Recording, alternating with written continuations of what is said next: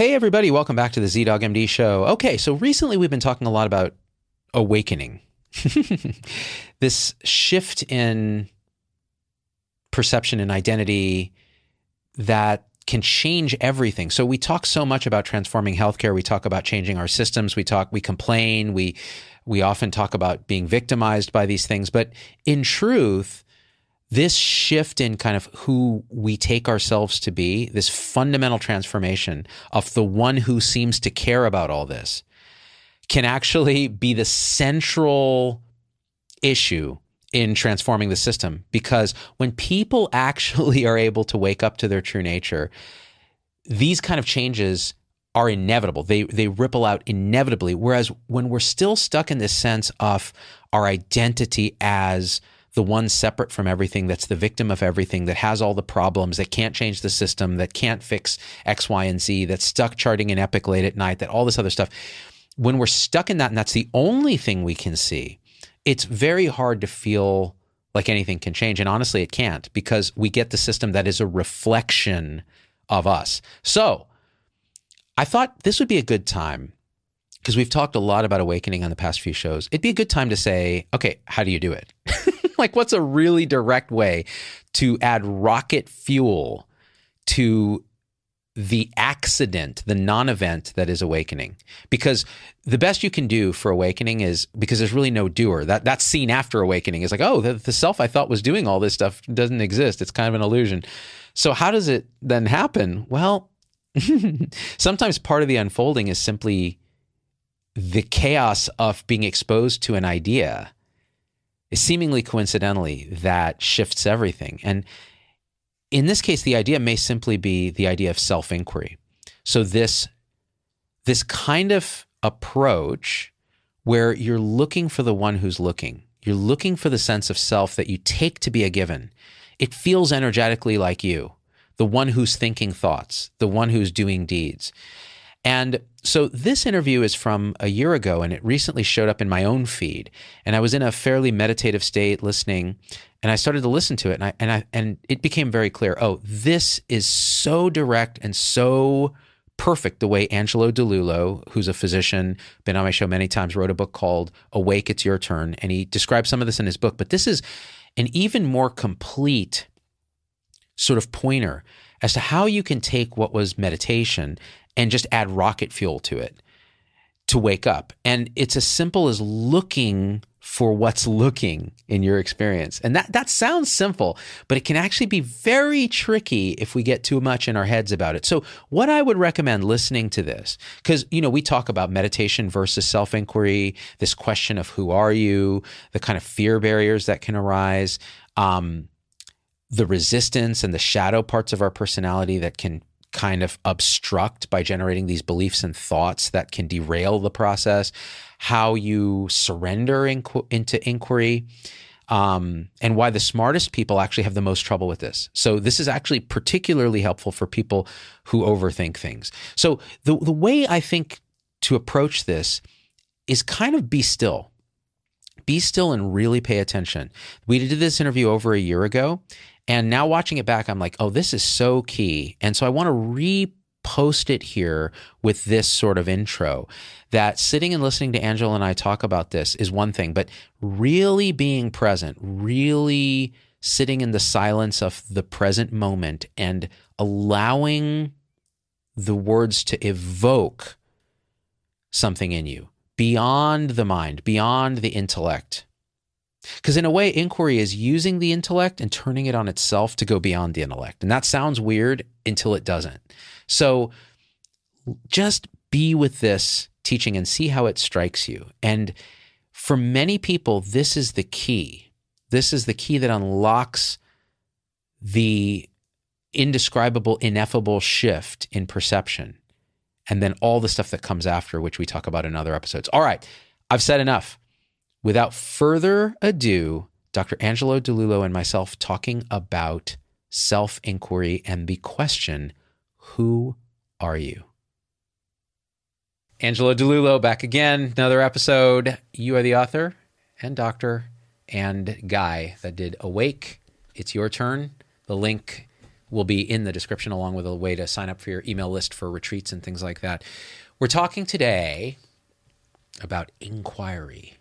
So, this process of looking, that's how I think of it and I'd love I'd love you to talk me through this.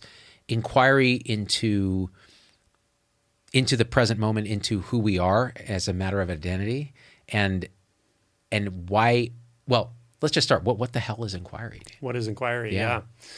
Uh, so i recently released a video uh, that was titled why meditation is not enough or meditation doesn't always work when it comes to this topic of awakening or this topic of uh, finding your way through the boundaries of identity, uh, which results in a in a shift in identity, which we call awakening.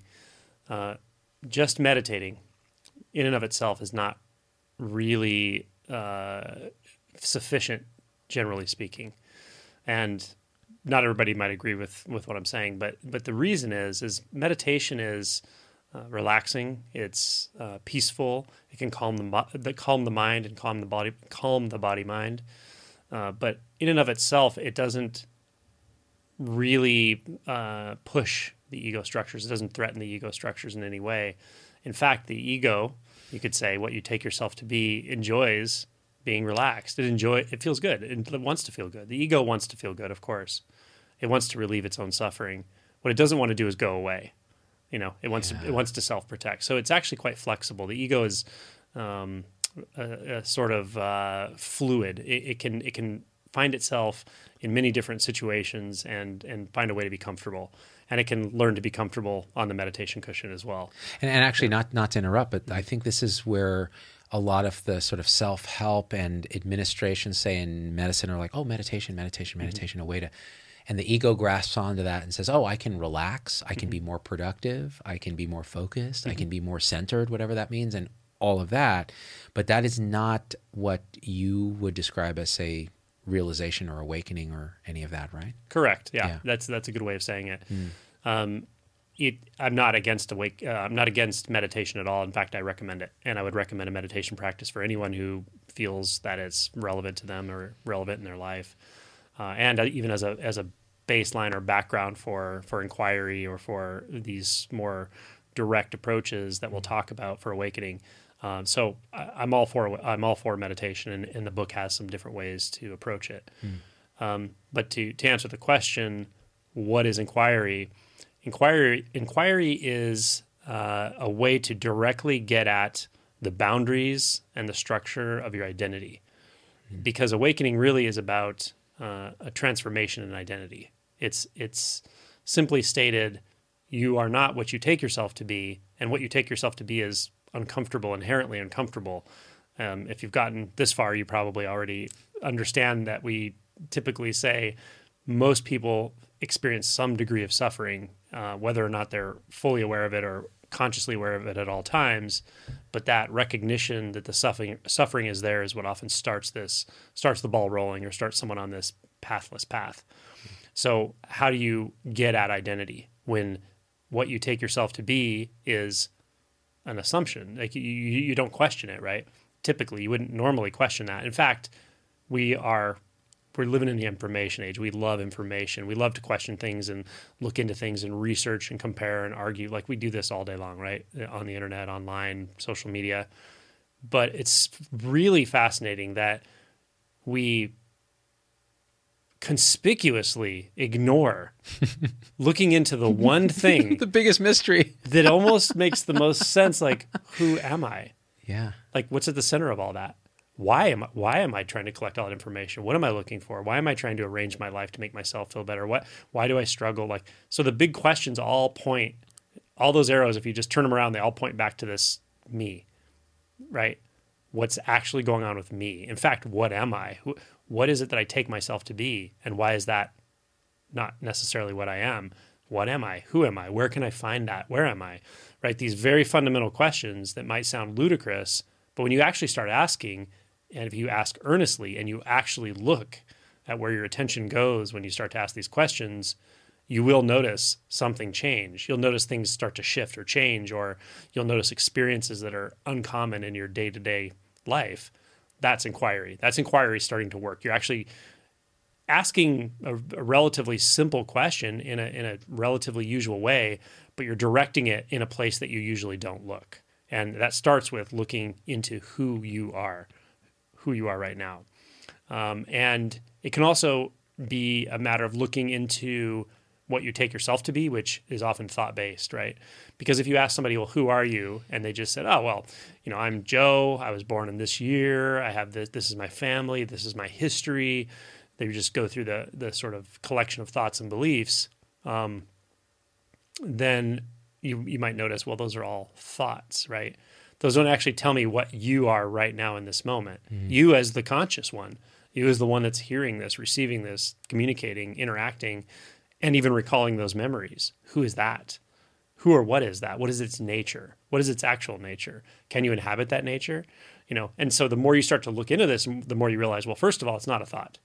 Mm. It's not a thought because the thoughts come and go. But what I, whatever it is that I am, the experience of I am, the experience of me, or this awareness right now, it's not contingent upon thoughts. It doesn't change when the thoughts come and go, come and go, come and go, and thoughts come and go all day long, right?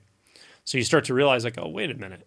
So whatever I am is not defined by any thought, belief, memory, etc. So then it becomes a little bit more mysterious, and yet you can still continue to ask, well, then who am I? Mm. What am I? And you can turn your attention back on itself. In fact, you turn your attention back to the root of attention itself. And that's where the magic is. That's p- proper self inquiry, as, as I would describe, uh, or um, teach someone to use or utilize if they want to start to investigate their identity or they're wanting to wake up that's how I would direct them to kind of look.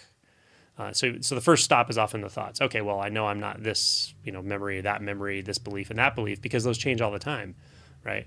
You could you could say, well, I'm a carpenter. Okay, well, what were you before you were a carpenter? You know, what if what if all of a sudden you're not working in that profession anymore? Did you cease to exist and reappear as something else? or was there something there the whole time right so that's like the first stop as you as you go okay well i'm maybe i'm the thoughts and then you start to learn oh i'm not any of that i'm not the thoughts the beliefs the memories so the next stop is sort of this this this ineffable presence hmm. of just awakeness right now of consciousness awareness there's no exact word for it but it's damn well obviously you right? It's you. It's you listening to this. It's you who is aware of the thoughts. It's you who can be completely aware with no thoughts, even for a second, for two seconds, for three seconds. And what happens is you start to actually learn to just turn your attention back into that, and that gap can get longer until you really start to notice oh, there is a full on, obvious, self validating sense of me, sense of I, without even having to say the word I internally or have a thought about it that doesn't come or go. It's right here, right now and the thoughts can actually start to calm down quite a bit. And it's it's still sort of an inquiry, it's still a question, but it's not a question you need a thought answer for anymore. So it's just a sort of fascination that turns inward onto itself. And the fascination and that sense of self are, are sort of seamless with one another. Mm. And you can learn to just rest in that. And that's sort of where inquiry leads you. That's kind of the second step. And then by staying there, some predictable things usually happen it may take some time. It may take you a few days, weeks, months, even a couple of years, depending on how adamant you are to stay there. But often you'll hit a fear barrier, and this is pretty predictable. You'll you'll actually at some point when the thoughts calm down enough and you just remain in that sense of I, pure sense of being right now, without grabbing the next thought at all, without entertaining thoughts, just remaining right there, not thinking about anything. You'll start to feel uh, a fear bubbling up at some point. It's a it's a physiologic fear response because because you're letting go of all of the thought identity. So all the stuff you thought you were is literally being disentangled from identity. And the body interprets that as fear or, or a certain kind of almost like a death. Death. Yeah. But it, the, the thing I always tell people about this is it, it can be even a, quite an intense experience. I mean, your heart rate might go way up. You might physically feel like you're physically in danger but you know you're not because there's nothing happening. Um, and I tell people just sit sit through it. It's okay. It, it won't last forever. It'll last a few minutes usually. Mm-hmm. It might last five minutes. It might even last ten minutes. Who knows? But it will go. It will pass. And often when the first time someone experiences that, even if they've heard me say that, it's so surprising because it's so intense. and we're so used to believing our body, which you know is a good idea. If your body feels fear, you should probably pay attention. That we we can't help but like back off, right? So that's the most common response people get is they just back off and they're like, "Whoa, I don't know what that was," and then they go, "Oh yeah, that's that fear response you were telling me about." Yeah, mm. or I'll just remind them, "Hey, totally normal. It's perfectly okay. Just don't entertain thoughts during that." And notice it's a physical experience. It's a physical response the body's having, and just wait it out. It doesn't usually take that long, and most of the time, the second or third time they come across that, they just go right through it, and then you, that's not that's still the this is still the beginning. uh, what happens then is things tem- tend to get very very quiet. Very it's a very neutral experience, uh, but it's contentless or largely contentless. Literally no thought, but just a pure sense of aware being. It's wide awake. It's not it's not sleepy. It's not daydreamy. It's wide awake, clear, crisp consciousness. Can, so this is mm-hmm. I'm going to make one interruption because mm-hmm. this is where often I find myself and you mentioned a fear barrier.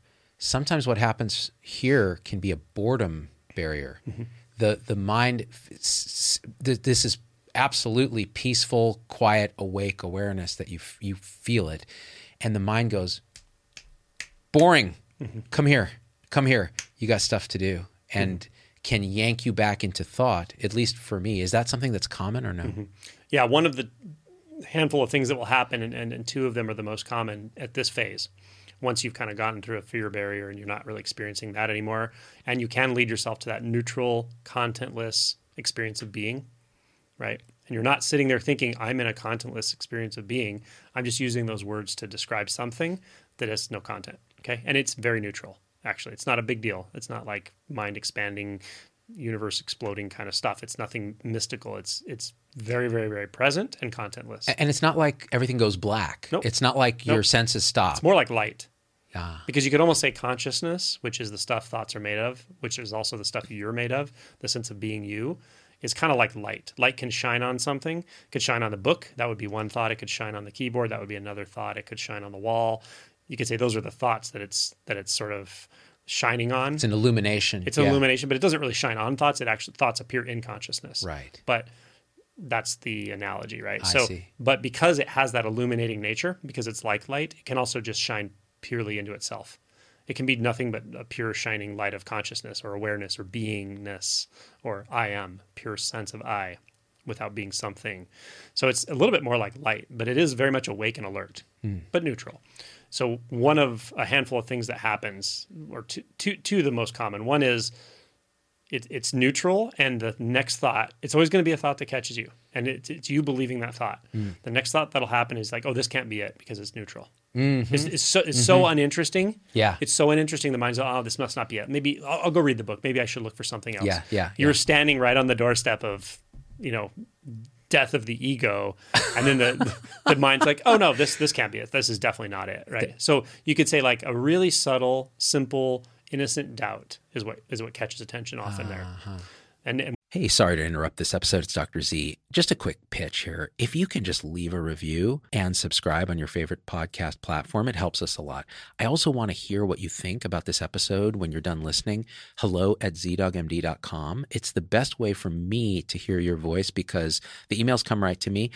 And we don't have a comment section on most podcast platforms. Maybe Spotify has one, but nobody else does. So it really gets your voice involved on episodes, especially that don't have a video. And the third thing is if you want to be a part of this community and support the show, join our supporter tribe, zdoggmd.com forward slash supporters. You can join on YouTube, locals, Facebook, Instagram.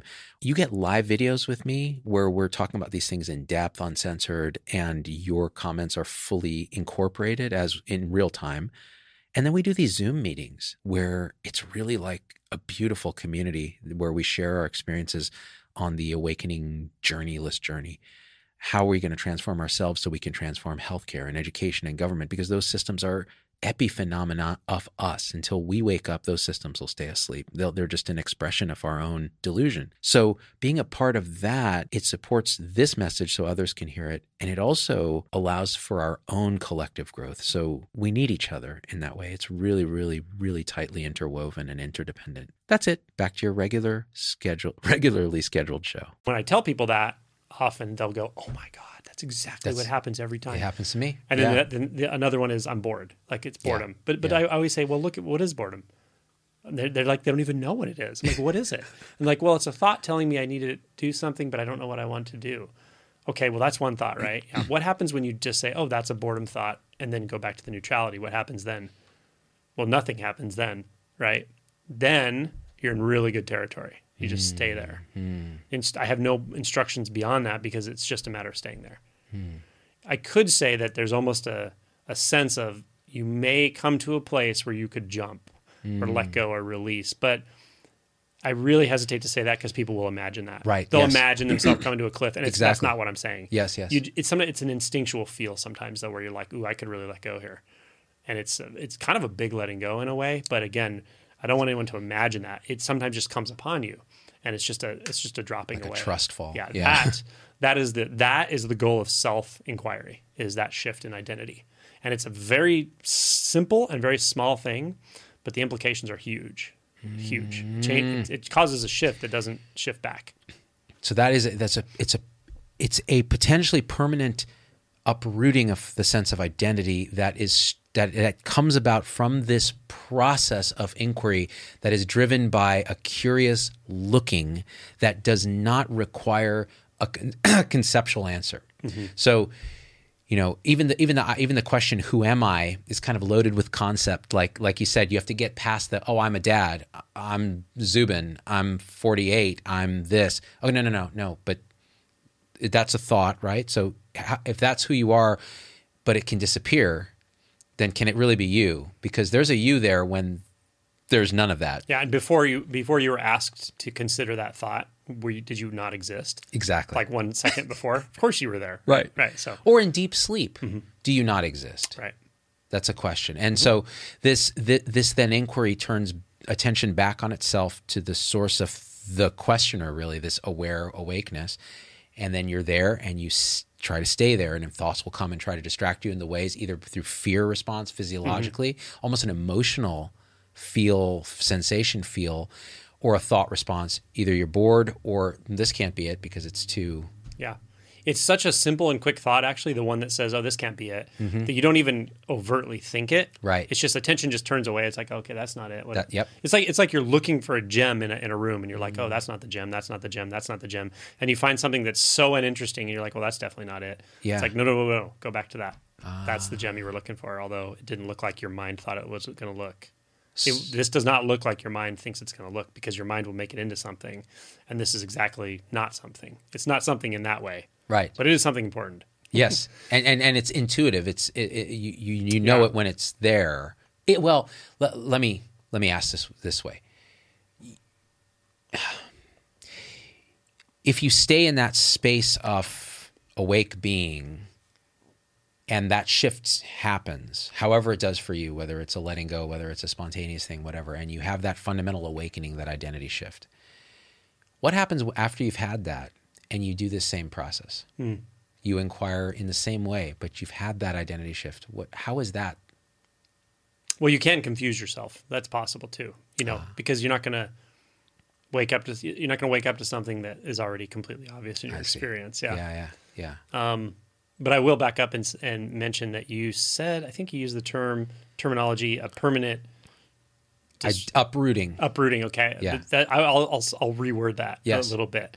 It's it's more like you find the plant that's there, the, the the roots of ego, and you you hack at it, and so you cause a you do cause a a, a critical disruption in it, Uh huh.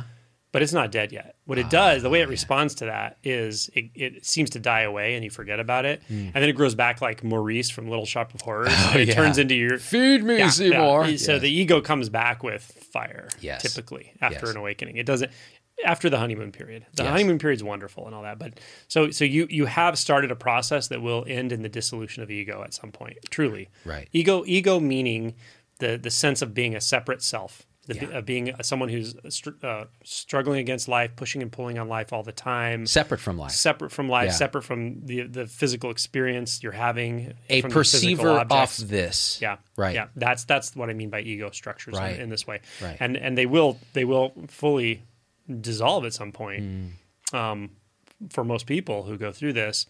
But it takes time. And the, and the first part feels like there is no ego. Everything's gone. Everything's free, fluid, beautiful, wonderful. That first shift. Simple, yeah. And then you start to feel the, the, the emotions come back, the the repressed repressed emotions, the resistance patterns. It starts to come very much into consciousness. Mm. And the the nice thing with this is that you you have had a, a permanent shift in identity. There's you you know you have the capacity for this now. Mm. So it's it's like having a foot in two different worlds, like one foot in one world, one foot in the other. That's how it feels to go through this. Mm. In a sense, the the emotional pain and and stuff that, that comes forth is even more intense. Mm-hmm. But it's be, it's more intense because all these layers of of identity have been stripped away so you can feel it directly. Right. And you have to feel it directly. You have to ultimately integrate all of this. And the way it gets integrated is through non resistance ultimately. You have to experience it you raw without resistance. Mm-hmm. Because the resistance to it, dividing yourself internally, experientially, mm. was what was causing all the suffering anyway. So so it's an uncomfortable process, this this part at times, and at other times it's not. But uh, you but you will go through that and and integrate it all. And so that's that's when we really get under the the or get down to the roots of identity, and at mm. some point pluck up those roots. Is it fair to say that resistance can only happen if there's a resistor, mm-hmm. a separate uh, a sense of separation from what's happening mm-hmm. that can push on what's happening. Yeah, 100%. So that's a good way of saying it. Resistance is a very interesting thing because you actually never find it, but you you have to look. You have mm. to keep mm. looking. You have to look everywhere. Um, it, it it's a it's an energy signature. It's a it's a feeling, and you start to recognize it more and more clearly when you're resisting anything. You know it's happening. Like friction, can, yeah, a friction with life, a friction with yourself, with your emotions, with yeah. people around you. Very simple life situations, um, and you start to pick up how it operates. And it's very strange how it operates. It operates because of the, the complexity of human consciousness. Mm. We can compartmentalize our consciousness in a sense. We mm. can we can uh, fracture our own identities in a lot of ways. We can have competing agendas internally. We can have views that we don't see behind. Um, that's shadow, right? So we we you you think, oh, I'm going to do shadow work and then integrate my shadow. The truth of it is, the shadow is casting you. The shadow's running the show, and you, as you take yourself to be, you're being cast by your own shadow. And at some point, you have to you have to get back into that shadow somehow. You have to find the the material, the unconscious, that's material. unconscious, that's yeah. running the show, that's causing you to feel like yourself but also causing you to feel like you're suffering self and also co-opting some of your behaviors, your beliefs, and that sort of thing. Ah. And uh, and so yeah, that that kind of work is is a, is really a work of uh, love, of curiosity, fascination with with uh, you know what you are, who and what you are, what reality actually is, what thought is, what emotion is, what sensation is, mm. and you really just start to to deeply experience all of it. And then you learn that the reason the resistance causes suffering or resistance is suffering is because in the actual in the in the, in the actual world uh, there is no such thing as resistance mm. the, the that that's the beauty of the honeymoon in period the real, is you yeah. feel the flow you feel the spontaneity yeah you feel absolute spontaneity and there's this huge release of that feeling of like I have this huge weight of being me in life and I'm working it, I'm managing it, I'm pushing, but it's I'm always heavy. I'm responsible. It. Yeah. It's just gone. And it's like, oh my God, everything yeah. is in flow. And yeah. it always is in flow. It's always been I way. never had to struggle. I never had to suffer. Yeah. So you know damn well that in natural, let's call it natural reality or unfiltered reality, there is actually no resistance. It doesn't, re- nothing is resisted. And, and you know that intimately. You know it in your marrow now. Yeah. So then when the resistance comes back, you know it's not fully natural. It's right. something you're doing. Right. You know, not you're not you're not a guilty party. It's a habituated response mm. to your own experiences, to your own emotions, to thoughts. But it is something that you can reverse. It's something that you can by looking closer and closer and closer and seeing there's no agent in there actually doing it. It will soften, and at some point, it will completely relax. It will release. Yeah. It, it requires looking mm-hmm. bringing into the light again you, you you made the the analogy of awareness as uh, consciousness as a kind of a light mm-hmm. and l- shining that light on that material without without identifying as a person who's watching it mm-hmm. it's, it's kind of interesting because there's a there is a distinction in my experience that if I'm if I'm suffering if I'm feeling friction and now I, I can become quite acutely aware of that like I, if if I view it from a viewpoint of an observer, it still hurts a lot. Like Mm-hmm. it hurts, meaning I feel the resistance even strengthen. If I dive into that which I feel is what I'm resisting, whatever the feeling, the raw feeling, the thought, the pattern of energy, whatever it is, then it, it almost become you become that, and by becoming that, it it I, for lack of a better word, it kind of transmutes into whatever it's going to be Yep. and that releases and and then the suffering component of it is gone it doesn't mean the pain or the whatever that feeling is is gone like anger or shame or fear or whatever it is is there. And often in me it manifests physically. Mm-hmm. It's like oh there's an elephant sitting on my chest. Like what the, where why, am i dying? Do i need to mm-hmm. go see the doctor? No I, I know what this is. Mm-hmm. It's this. One day it's going to actually be a heart attack Right. and then i'm screwed. Like, oh, it's just that elephant again. Yeah, it's just the elephant. So yeah, it, it, it yeah, and the inquiry. So inquiry continues though after awakening. Well, yeah, I wanted to bring it back around, and, Ah, yeah. and you started to bring it back around when you said it, it's about looking.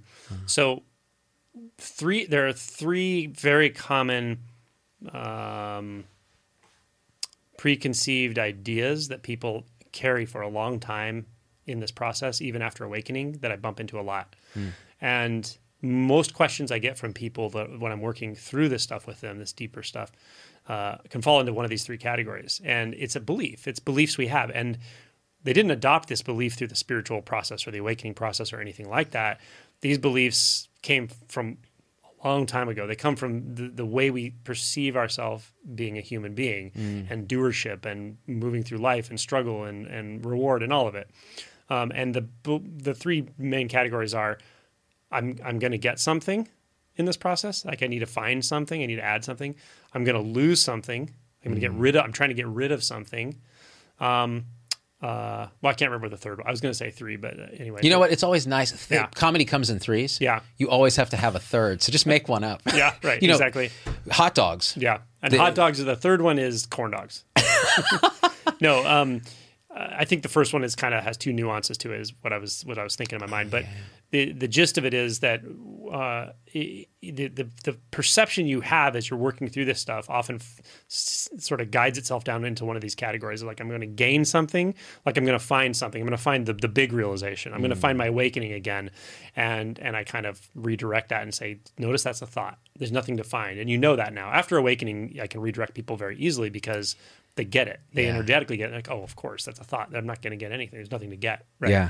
um, or uh, you're going to get rid of something. You're going to like go in there and find the pain body and kick it out, or you're going to go in there and find resistance and kick it out. And I, and again, I'll say there's another thought, right? And and and someone will say, oh, totally, yeah, of course, you know. And I've done this with myself a hundred thousand times too. So, um, so that's where the mind tends to go with this. Uh, but the truth of it is, and this is kind of usually what I say after that, is I say, this is all about clear seeing. It's there's nothing else. Reality is such that if you just see closely what's happening, if you see closely enough in a vulnerable way, in an honest way, in a direct way, and repeatedly until it's seen clearly, everything takes care of itself. Hmm. Reality is your best friend. It's the lover that never leaves you. You will you will be pleased as punch how this all comes out if you just keep looking. Just keep looking at what's happening and being honest and being honest with what's not happening, which are thoughts. With your, your thoughts about what's happening, that's not what's actually happening. That's, that's, that's not reality. right. And as long as you keep di- digging and you keep looking it comes everything comes out just just perfectly fine. Um, but you got to go all the way. You got to keep going. Uh, with that said what that whole process i'm talking about is that clear seeing looking closer closer closer at everything emotions sensations resistance patterns whether there's a self there whether there's not a self there what consciousness is the nature of thoughts all of it if you keep looking and looking and looking, that process is what I would call the broader term inquiry. So the first part of inquiry is self-inquiry. Who and a lot I? of times, yeah, a lot of times, like uh, Ramana Maharishi and uh, Nisargadatta talked about mostly uh, Ramana, but uh, about self-inquiry. Who am I? Um, but uh, I would say that inquiry goes beyond that. After that first awakening, you can still inquire that way if you want to, if it feels relevant. But there's there are much more specific inquiries you can look into with things like equanimity, um, doership, this, the illusion of time, the illusion of distance, space, and division, which is non-duality. So there are specific inquiries that can be very helpful because you're looking at very subtle things now. The closer you look, the more subtle everything gets until everything turns into subtlety, until you realize everything is a paradoxical, extremely subtle m- the most obvious thing in the room experience of unfiltered reality. You know, and it gets very difficult to talk about. Right. But the the fixations become more and more subtle. That you, that you have to mm. engage, But or you're that you ha- still that you're looking, you're looking still at, yeah, looking, but you you're got to keep just looking. looking like a microscope. You know, that's how it ends up being. So that is what I would call inquiry, and it can be directed inquiry, or it can just be a sort of surrendered inquiry of, oh, whatever's happening now, that's what needs to be happening. That's what I need to feel. What am I feeling? And just let attention draw down into that sensation in the body, fully inhabiting it, seeing does it have boundaries? Does it have an inside or an outside? Does it have a name? Does it have a label? Does it have a location? Right? This this idea of surrendered inquiry is really interesting to me because I think in the book also you use the term natural inquiry as another. It, these are labels, but the process of surrendered inquiry for me is you are absolutely just open to whatever happens next with a curiosity tone. So there's a, almost a big question in the mind what is this in general? And you're allowing awareness to go where it goes. And when it goes somewhere you're really just what is this? What is this? What is this? And without attaching a lot of labels judgments how your mind's moving letting trying to let that drop. And it's actually harder than it than it sounds to do. Mm-hmm. But when it does click into a flow, it is this kind of natural inquiry where everything is, and, and that questioning kind of disarms the mind in a way because it's like, it's just looking mm-hmm. with a one big question mark. Yeah. That's how, that's when I've experienced it in that flow state, that's how it feels to me. Is that mm-hmm. crazy or? No, I think that's that's very much how it is, and there there there's no finality to this whole thing exactly, but with, with regards to the individual identity, there is a finality to it Okay. Explain. because at some point you'll see it doesn't exist at all, the, if, uh, the individual identity. at all, So the final stage and of that, that and that in a sense is a very much a finality. With that said, realization, the, the you could say the roots of suffering, the the attachment to conditions in very subtle ways. There's still an investigation of that that just goes on and on and on. However, from that point on, it proceeds very much in a spontaneous nature. It, it, it, pro- it proceeds as spontaneity because that's in a sense what you are. You're not anything right. necessarily. You, you're not even not anything. It's it's just not a, it's not in that category of uh, ways of talking don't even make sense here. Identity once identity's seen through, it's an, it's done. You, there's no you don't even have to look back to see that it's not there. Yeah. you realize it just didn't make sense. It, it's you can't find it anywhere, and it's gone. yeah. The, the the the the preoccupation with it is gone, and that's a huge relief. From there, reality it's is just unfiltered reality, and it it still is experienced through this body, this body mind, which has uh, habits, filters, and so forth. So that will continue to clarify over time, but it, it comes from a place of spontaneity instead of a place of a self thinking it's going through, looking for all these these experiences and to dissolve itself and you know like the ego can't dissolve the ego it doesn't make any sense right at some Yeah. point that's kind It's of becomes just nonsense seen to be nonsense. so yeah. uh, you you really start to you, st- you start to feel that surrendered inquiry. It has to be that way at some point until it's just surrendered. And ju- it's like you could almost say the only thing left is surrender, and the only thing left is a, f- a sort of inquiry, which is a fascination with reality. Because what what else what, else else would reality Yeah. do besides be fascinated with being reality? Oh, okay, so so people who think this is, sounds crazy, Mm-hmm. uh, I can just say this: like this morning, we're sitting outside on the street, we're drinking our coffee. You're pointing at this with words to me. You're saying this is what this is like, and you can't describe it in words, but you're pointing to it. And I'm sitting there, and there it is. Like it's almost like reality is a a live process without a witness of it that's self-aware somehow somehow these phenomenon that are happening are just they know themselves without a knower and the whole thing is in a live process that's really eternal timeless and also empty of any real substance but also full of incredible density of it's indescribable and that that's what it felt like this morning Yeah. yeah. I mean, since we're going out there, Um, Yeah. I'll, I'll say it this way. It's like, okay, if you're sitting here, uh, and I'm also one to to make a slight adjustment to how you're describing awareness. But if I'm sitting here and like we were this morning, we're having coffee, and you know I might be sitting here, and the street is over there, As I'm sitting here and the street is over there, if you don't experience separation, meaning there's no sense of boundaries, the sense of being a body and the sense of being that street are not two things. So your your sense of both of those are equally true and equally experienced. And there's no space. So that's not really over there and I'm not really over here. Right. You can see that the mind is trying to make it look like that. Yeah. And it, it's fine. It's functionally uh, reasonable. It makes sense and it makes us be able to navigate the world.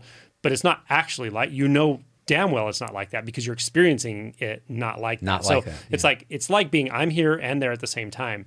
And here's the deal.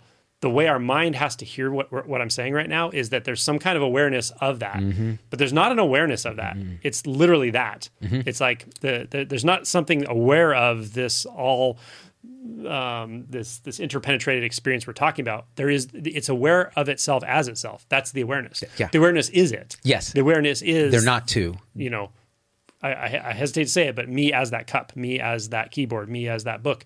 The the the when identity drops away, you see that it, it actually was an illusion and it was a learned belief system that I am separate from that, I'm separate from that, I'm separate from that.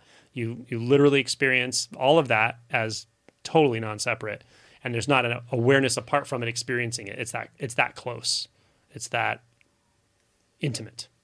And and that is Things the, are not in parts.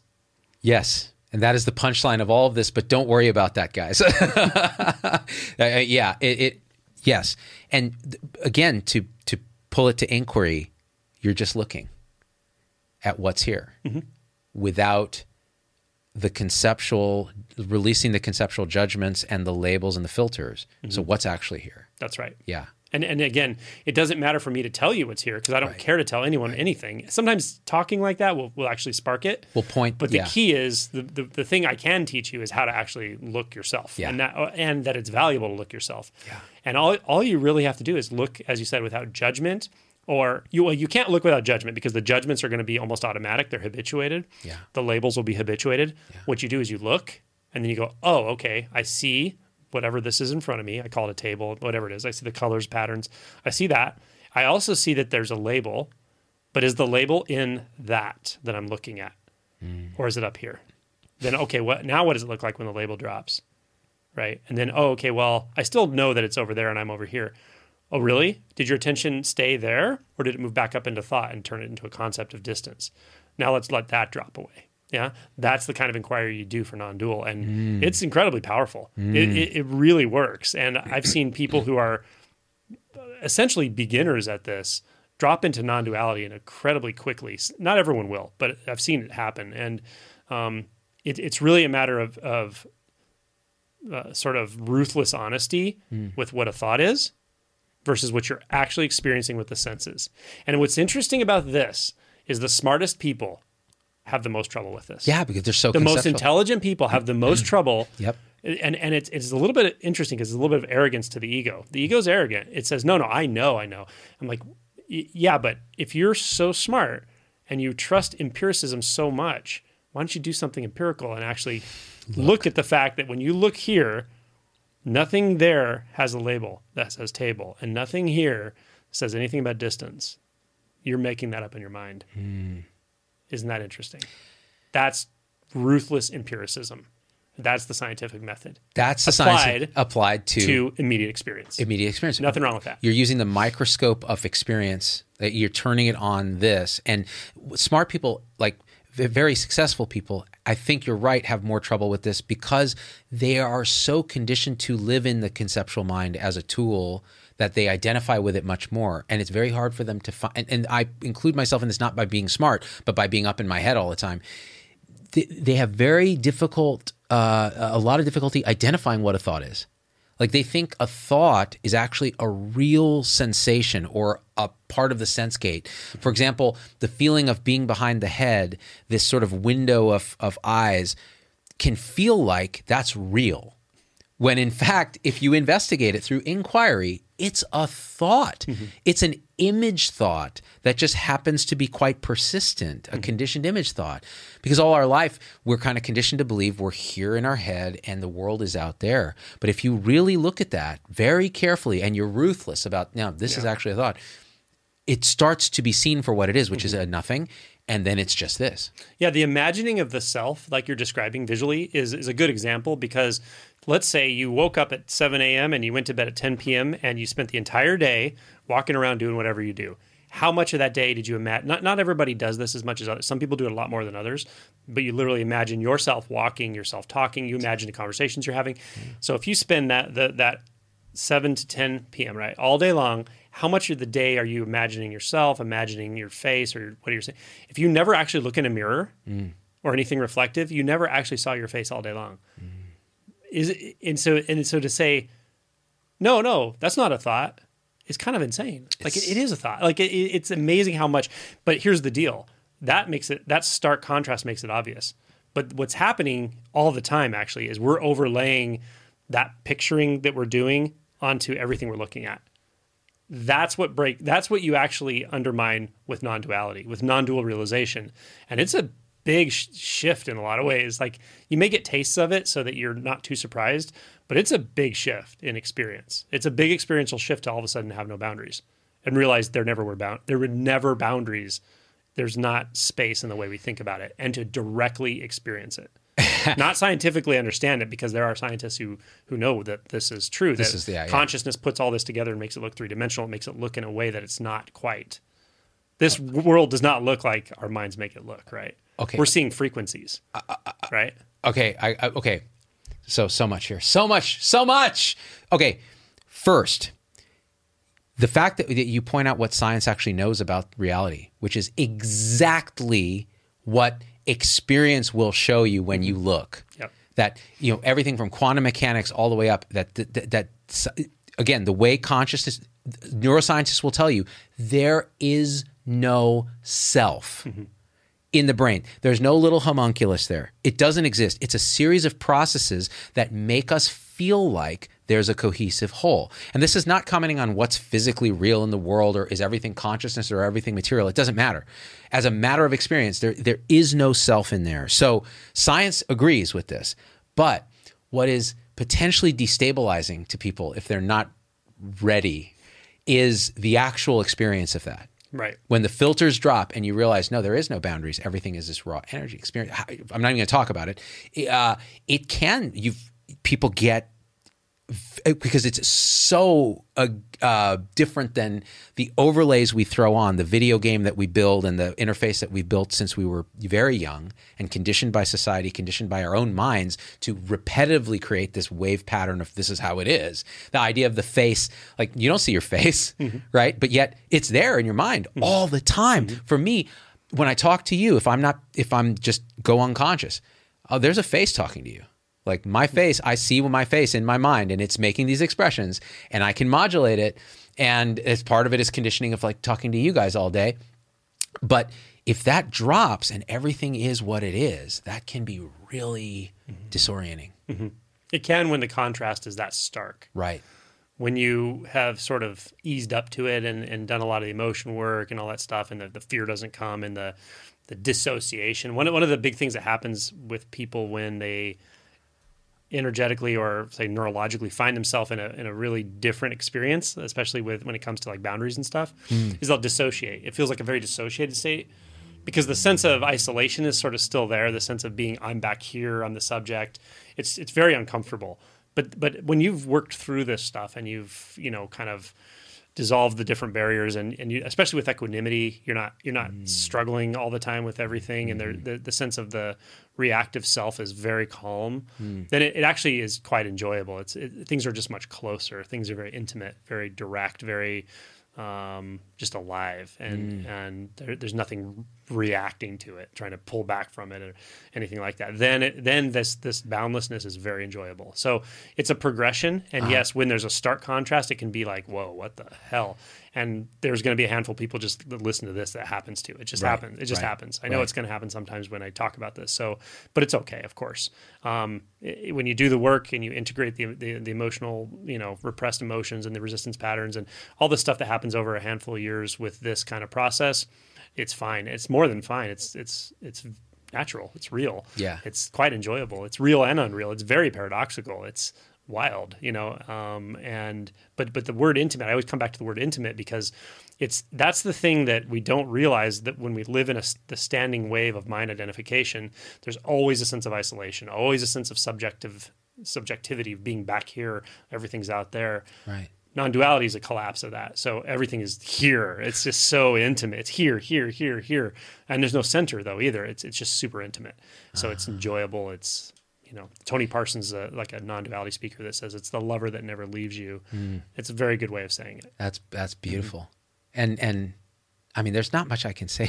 I just, I, I think this, I think there is a disclaimer that you know we often will put on this, which is like, mm, guys, like sometimes when you're directly pointing there, um, some people will just experience these shifts, and um, and there's you know there's support for that experience, and sometimes the slower approach where it kind of you know the mm-hmm. filters start to drop slowly mm-hmm.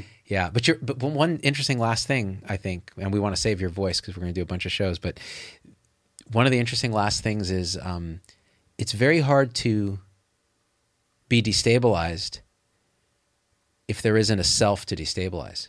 That's that makes all the difference. Yeah. Mm-hmm. yeah. So that final dropping of uh, identity that final up now we'll use the term uprooting. Mm-hmm. yeah? Yeah. Uh, is is that's you know that I guess you would call liberation. Mm-hmm. Yeah, yeah, because there's nothing liberated from the the illusion of having a suffering separate self. Yes, I think that's a good way to end this video. Mm-hmm. It's a, it's a bit of a cliffhanger, isn't it? right. it's like the Dukes of Hazzard. Whenever they'd go to commercial break, it would be like they'd be launching like this, and it's like, are they are them Duke boys going to make it this time? and it's like, are we going to be liberated? Destabilized right. or all of the above. Does it matter? Probably not, but it's going to be awesome. Buckle your seatbelt, Flash. Hot, hot pursuit. you flashy. You.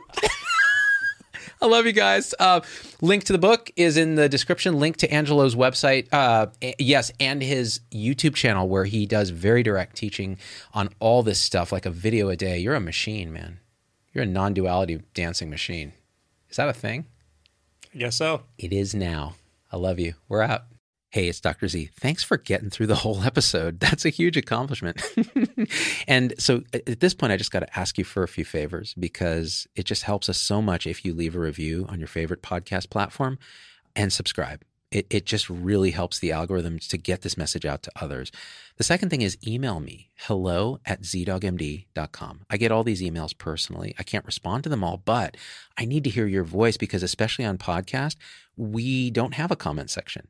And I want to hear how this episode affected you, what you'd like to hear in the future, what you think we got wrong, what we think we got right, anything, anything, or just say hi. So that's really powerful. And the third thing is, financially, it helps us a lot to support the show in any way you can. And if you go to zdoggmd.com forward slash supporters, you can join our supporter tribe on your favorite platform YouTube, Facebook, Instagram, wherever. What that will get you on those platforms is live shows with me that are exclusive for supporters and access to our Zoom meetings where we talk about awakening realization and we share with each other our own experience. It's a powerful group effect. It's a community, really. And we support and love each other and share, again, through our own experience, how we're waking up. So, and that that ripples out into systems, into transforming healthcare and education and government. So it st- really starts with us. So join us there if you can. Again, zdoggmd.com forward slash supporters. And I'm so grateful to have you with us.